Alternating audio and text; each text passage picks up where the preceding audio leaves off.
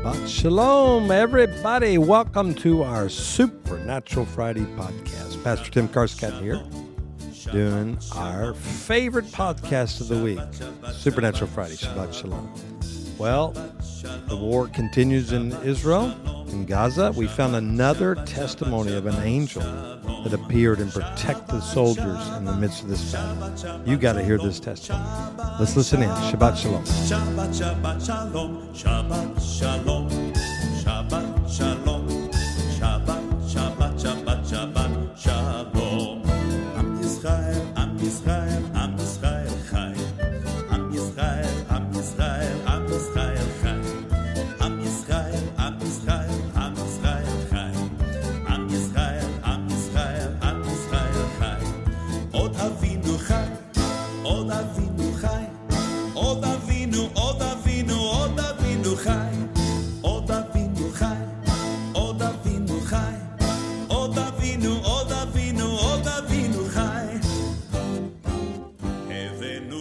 blessings to you. You made it. I pray you had a good week uh, this week and enjoyed our podcast and that God spoke to you clearly today. Well, it's Friday, the first day of December 2023. We're moving forward. We're going to end this year within a few days, uh, about a month, 31 more days, 30 more days. And then we enter a new year on the Gregorian calendar. Well, uh, we shared this last Friday as well, a miracle of the Gaza war. We've got another one of an angelic encounter for the soldiers and protecting them and going before them. It just so reminds you of scriptures when angels would appear. The angel of the Lord that was with Joshua, the angel that took out 180,000 men. On and on it goes. God intervenes when he wants his justice revealed and decreed and brought about. So listen to this testimony and you will be inspired. And then we're going to pray again at the end. Listen to this great testimony. The following story has been brought to you by StoriesToInspire.org. No, so I heard a story today, which I'm going to repeat because it was told to me by someone that I trust very much.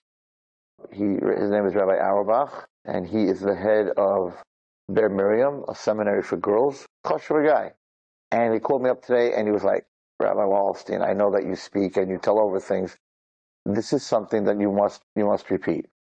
So here, it's not coming from some kid or someone that might have made this up. So he says his daughter, Rabbi Auerbach's daughter, works works in an office, and one of the girls, one of the women in the office came into the office yesterday or the day before, mamish like shaken up, and they said, "Well, you look like you look like something. What happened?" So she said, "My brother is in the Golani Brigade, and he's in he's in he's in right now in Gaza, and his job, his unit's job, is to go into the tunnels and get these guys out. I mean, that's like the hardest job that there is. So the girl, so the girl, so the girl says that her brother, there was a unit of 25 these Golani guys, Golani Brigade, and they had to go into this house that had a tunnel in the house, and that's where the opening to the tunnel was. And so it's interesting. The Israeli army, the officers go first. They don't send the guys in first; they go first. Yeah, that's that's how it is. I think, if I remember correctly, David HaMelech and his armies, he went first. Usually, talks about it. In the other armies, the guy, the generals are in the back, and they send the soldiers. And David Melech, he was in the front, and all the, the big people were in front. Anyway, so this unit goes into this house. And um, so there's 25 guys, so like six guys go in with the lieutenant or whatever he was, colonel, go in, and the other guys surround the house to make sure that the house is protected while they go into the tunnel. So the radio guy, like 15 minutes after they go in, he tries to reach his commanding officer, and there's no answer and they're figuring, you know, the worst thing you can do is get captured by these guys. So they're talking outside. What do we do? Should we go? Do we go in? Do we stay out? He's not answering. They probably we have to go in there and, and save. This is what she says. This is what her brother told her. So that her brother and the rest of the chevra, they leave like four or five guys outside, and they go inside. They figure they're gonna have a firefight. They're gonna have to save uh, their commanding officer. They walk in and standing at the entrance of this hole that's going this cave is a rabbi with a long beard, a long frock like a black with. He even, he explains what it looks like, like a Hamburg, you know, one of those Rosh Yeshiva hats, standing there. I guess the sergeant, whatever, he says, "What are you doing in Gaza? Like, what are you doing in this house? What are you doing in this house?" And this is what he says. Uh, and Rabbi Auerbach doesn't tell stories; these are chashuva people. he says, so this man who looked like this tzaddik, listen, said to them, you must get out of the house now, or else in Ivrit. Ivrit Ivrit. If you don't get out of the house now, there will be many widows, almanot, and many widows and orphans. You have to leave now. So the sergeant says, we cannot leave now. We have to go into the tunnel to find out where our boys are, where they, where they are. And he said, no, I'm not, you're not going into the tunnel. You have to leave the house now. And this soldier says, you don't understand. It's our commanding officer. We're not leaving without him. And this man's blocking the, the doorway to this, this rabbi is blocking the doorway to this tunnel. And he says, I'm really sorry, Rabbi, but I got to get you out of the way. And he puts his hands to pull the rabbi out of the way, and his hands go right through him. There's nothing there. And all the guys are standing there, and they're like, right? You can't believe such a thing.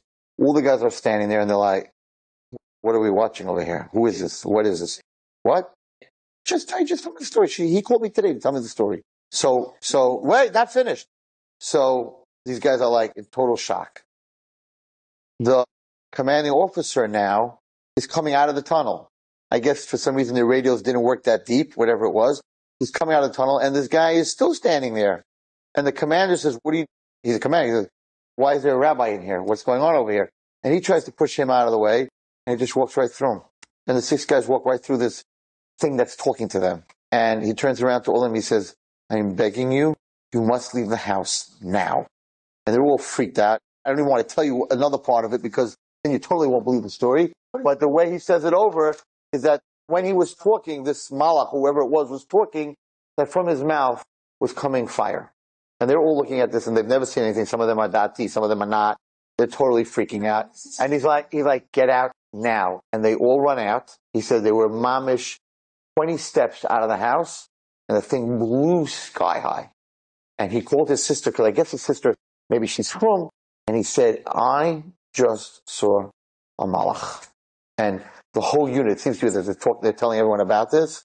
Apparently people think they're crazy, right? Telling people, telling everyone about this. And these guys saw a malach that saved their life. And, you know, I know a soldier. I know a guy that was a soldier, a young guy that was in my office for a few months. He came to be with his cousin and he was in Lebanon. And he told me that his unit, young guy, that his unit was being shot at by, in Lebanon and they were running to, to go into a house to protect themselves. And as they're coming to the door of the house, there's this old lady dressed in black, looked like an Arab, right? And she turned to them and she said, not this house. This house is a death trap, whatever it was. And they're like, should they, a death trap. So it's a, it's, a, it's a trap. And they looked at her and, and they were like, maybe she just decided that that she's setting us up. And he said that, he said, when we looked at her, he realized that she wasn't an Arab. She, mamish, we saw her face for a second she looked like a very holy, like, like you think Sarah Imeinu would look like.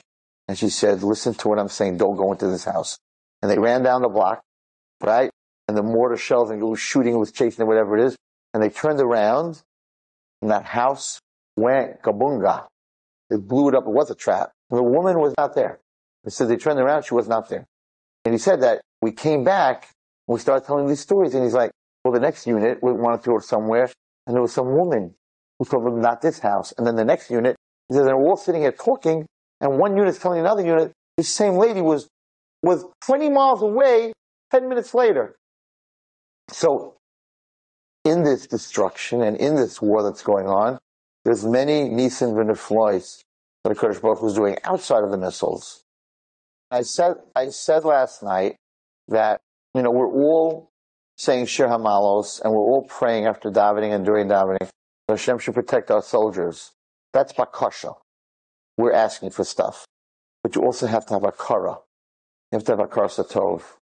So outside of that, we have to thank Chayil Hashem Kitov that, that there are two and a half thousand missiles Hashem made land in fields, not blow up, ended up falling back in, in Gaza.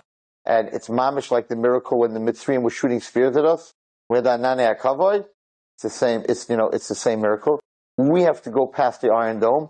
We have to see and say that Arabs don't know what they're doing. They know how to shoot. There, there, there, there were places where they shot the American embassies and they, they killed 100 in Saudi Arabia. They know, they know how to blow people up. They, they know how to kill people.